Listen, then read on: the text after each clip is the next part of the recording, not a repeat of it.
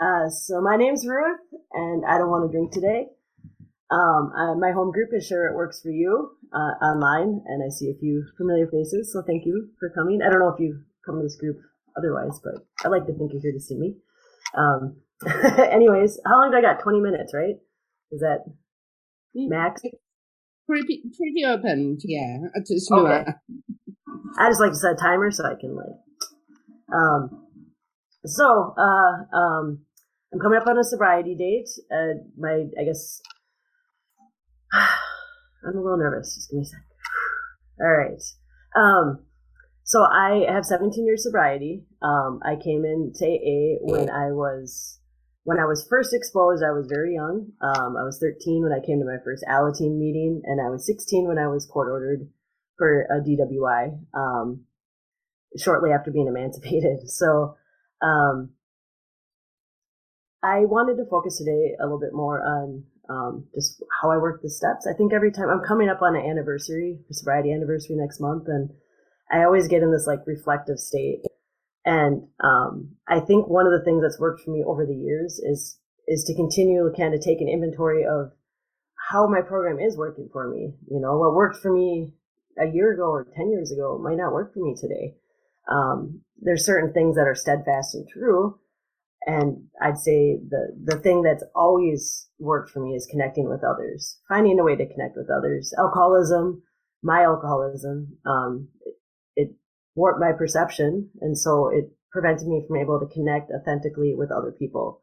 And that kept me sick for a long time. And it kept me sick even in sobriety, um, for, for a period. The good, the good news is, is if, for me anyways, my experience is that, uh, when I kept coming around AA, um, and kept putting myself around people, it's kind of that quantity versus quality. I did it enough that I was able to kind of break down some of these barriers and um, start working some of these steps.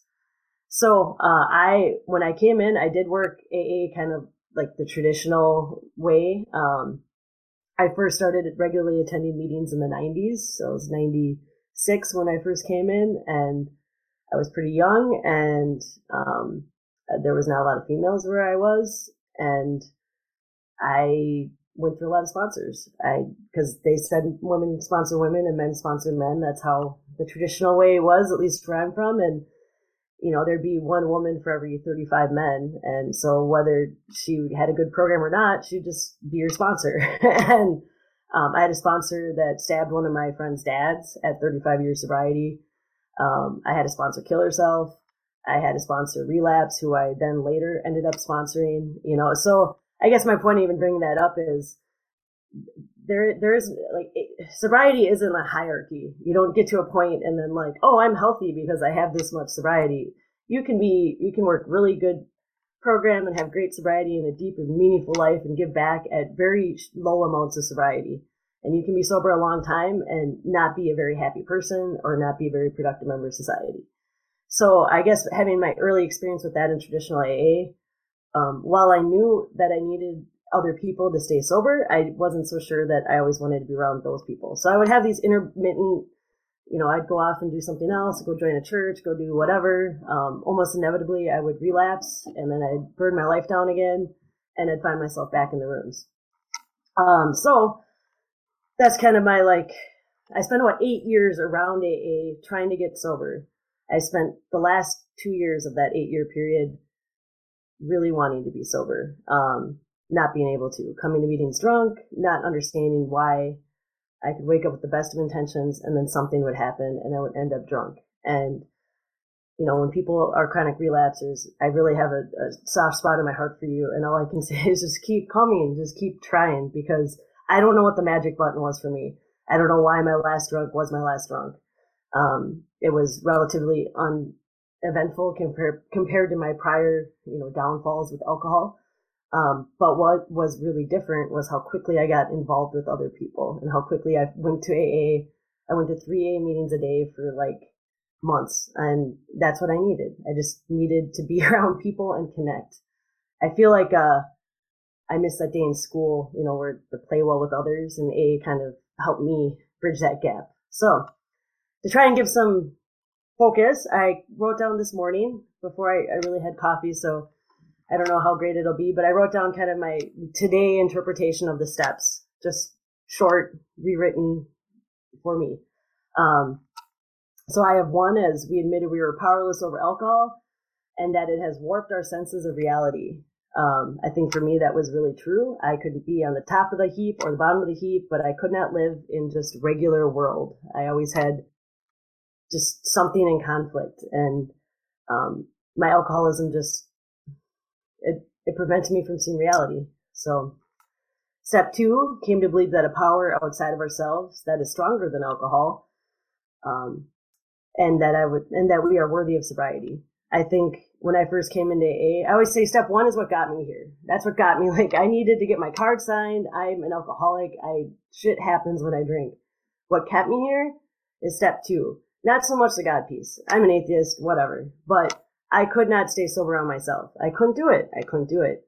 I tried multiple times. And so I needed something else. And that AA group, that was that. The other part of that, and when I think in the original step it says came to believe, you know, could restore us to sanity, um, that, that wording was a little rough to me because I, I was so young. I didn't have this life that I lost. I just grew up in craziness. Um, but I, I, how I interpret it is this will work for you this this program I see it working. It works for other people, but it's not going to work for me. And here's why. And I had these ideas of chronic uniqueness that I was too far gone or too whatever. And so for me, really believing that I am worthy of sobriety, that this this will and can work um, for anyone that that puts in that you know that wants it really. So that's my little version of step two. Step three, made a decision to seek help with the things, or made a decision to seek help the help we need to heal our bodies and minds.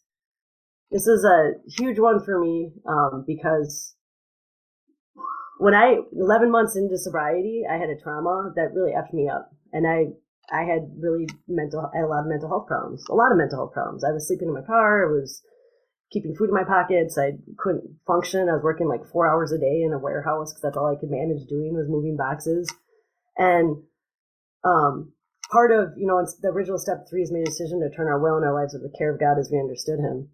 Well, I mean, how turning something over to some entity isn't isn't going to get me mental health need, health need. You know, my needs met.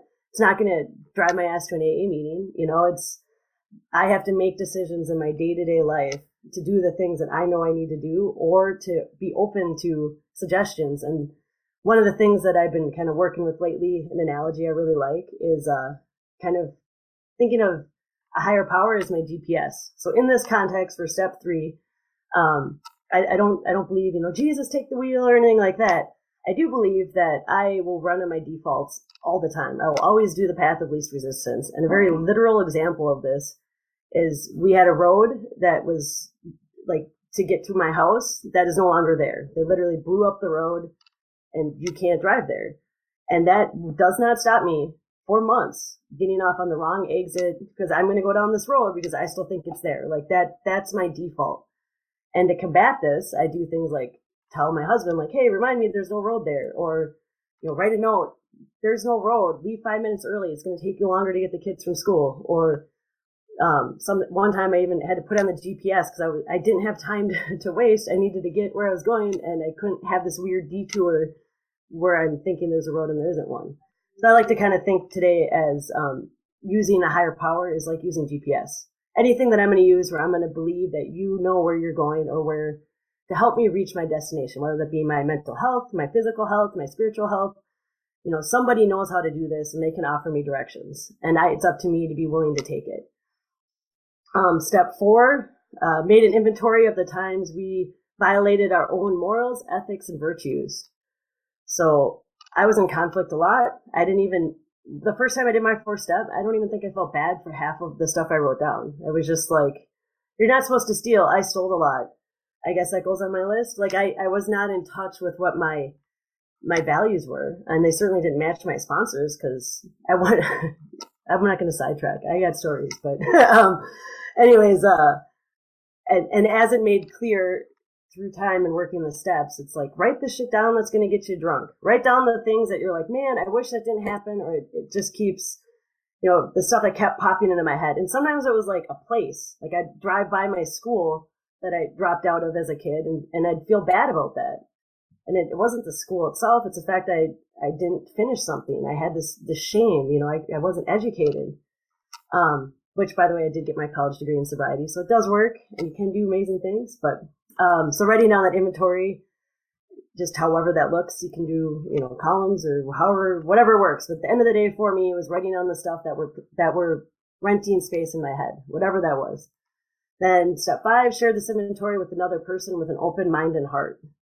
You know, sharing it with another person who I, for me, it was my sponsor who could care less. Um, she was very underwhelmed, I think, and that's fine. That was the kind of humility shot I needed. I thought I had a really, um, you know, adventurous drunkalog, and turns out I'm just a run of the mill, normal, average alcoholic. So, um, but to get all that stuff outside of me, I didn't have to own it anymore. It was go- it was gone. All that all that power it had over me, being inside me, gone.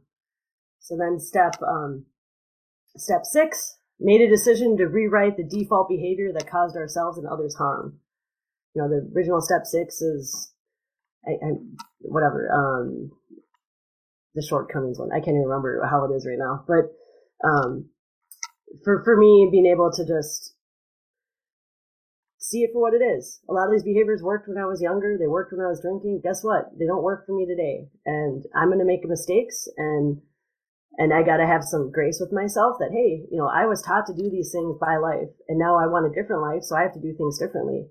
And that means all sorts of things.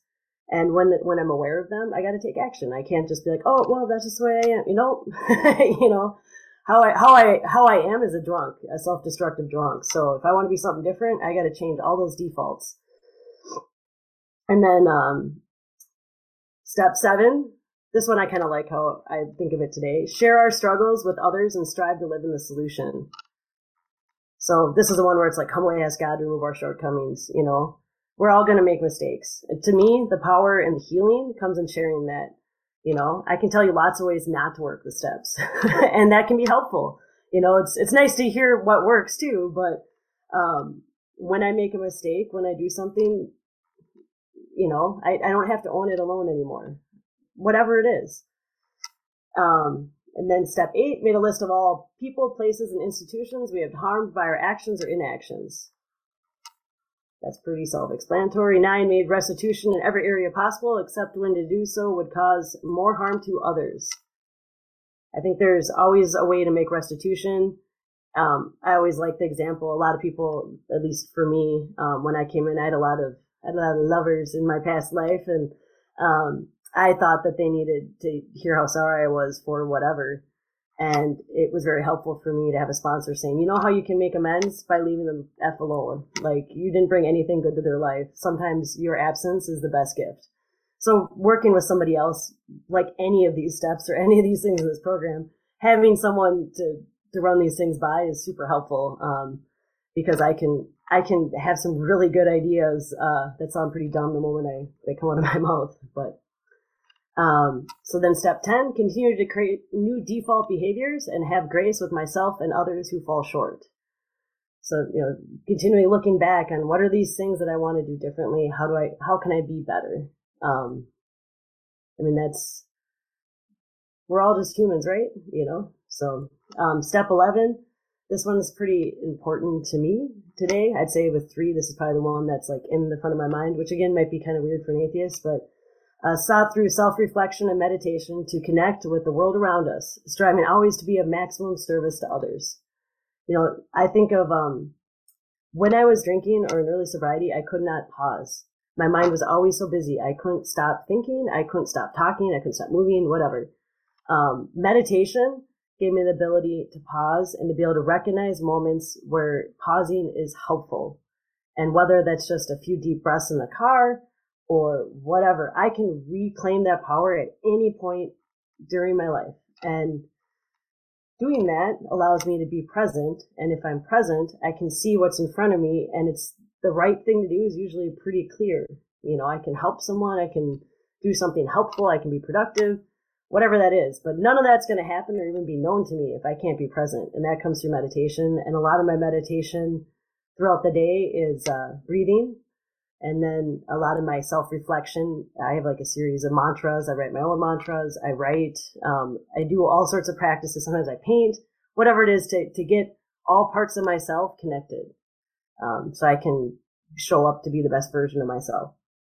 And then step 12, um, once we have overcome our struggle with alcohol and found freedom in a new life, we're open to sharing our experience, strength, and hope with others so that we may keep this new life by giving it away. And, you know, that's why I'm here, I guess, is, uh, you know, I really like my life today. I have a life that I can't even believe. I feel so ridiculously blessed. It's like I'm almost embarrassed to share, you know, how good my life is in comparison to where I came from. And if you, you know, know me and you know all the nuances, like things like this morning, I woke up in a bed, a bed with an electric blanket. It's 45 below zero right now outside.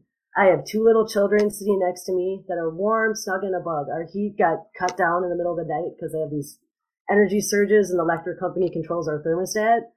And it was fine. Didn't even notice, you know. My dogs won't go outside, but besides that, it's just a regular morning in our household there are so many different experiences I've had in the past where weather was a huge variable in how I live my life. And today it's like, oh, hmm, I guess we're not going to the park today, you know, just something that little I can find the gratitude in that. So, um, yeah, I don't know. I don't know where I was going with that, but that's why I have notes, trying to keep me on track. Um, I have a few mantras that I want to share that work for me in different periods of my life, along with that self reflection and kind of theme of moving forward. Um, these are things that, so I'm to, I'm to back up a minute.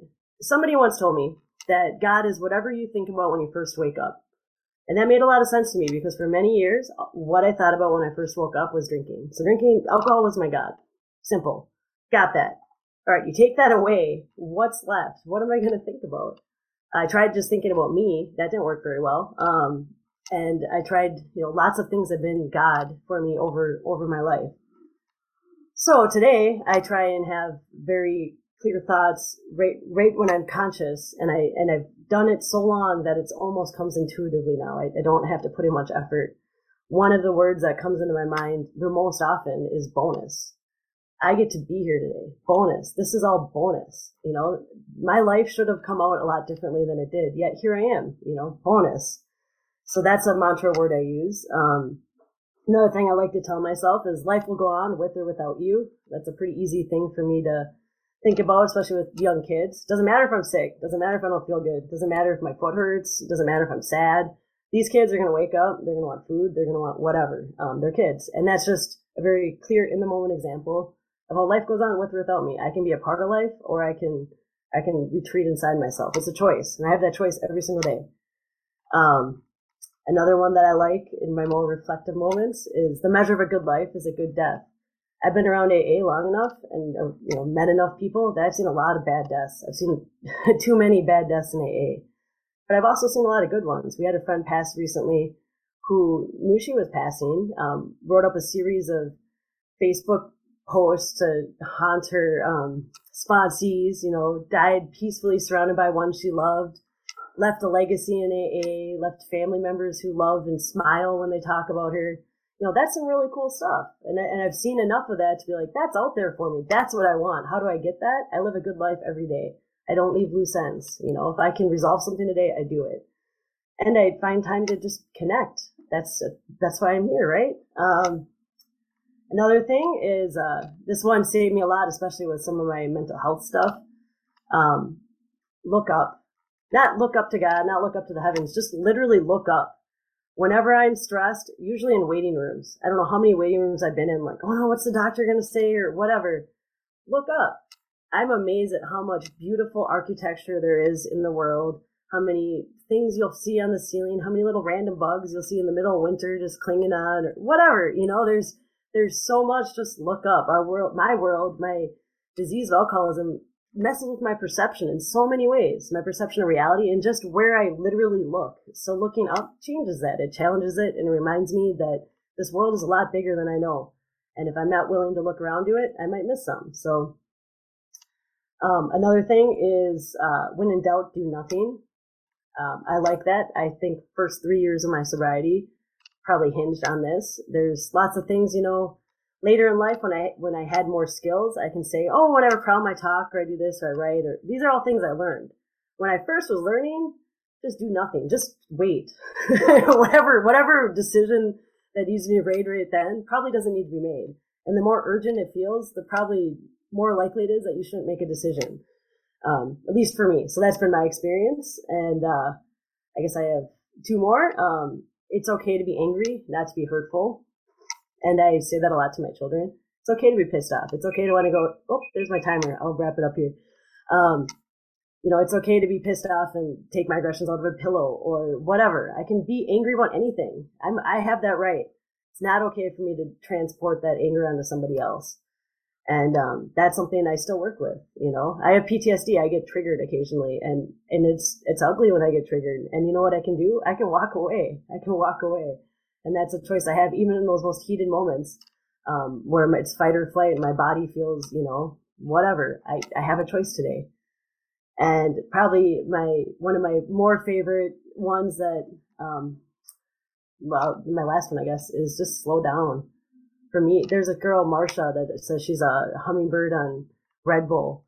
And I love that analogy because that's like, that's me. Like I'm, I'm in a big hurry to get nowhere. Like everything I wanted to do all the steps in 12 weeks. I want to, you know, I want to, I want to win. I want to get there. I want to be done because I have more important shit to do.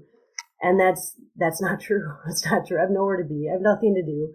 I just have to be here, be me, be the best I can be right now in this moment and slow down. I used to wear a little um sloth necklace to remind me, you know, to slow down. So, um, those are, those are kind of all my thoughts all jumbled together. And, uh, you know, it, really means a lot to me to be able to come and be with you people online. You know, I don't, I don't know many of you. We're in different parts of the world. You know, we just, we, this program is so big and all inclusive that we can find these commonalities. And I think that's so beautiful. So I love you all. I'm happy to be here. Thank you for having me. And I'm done talking.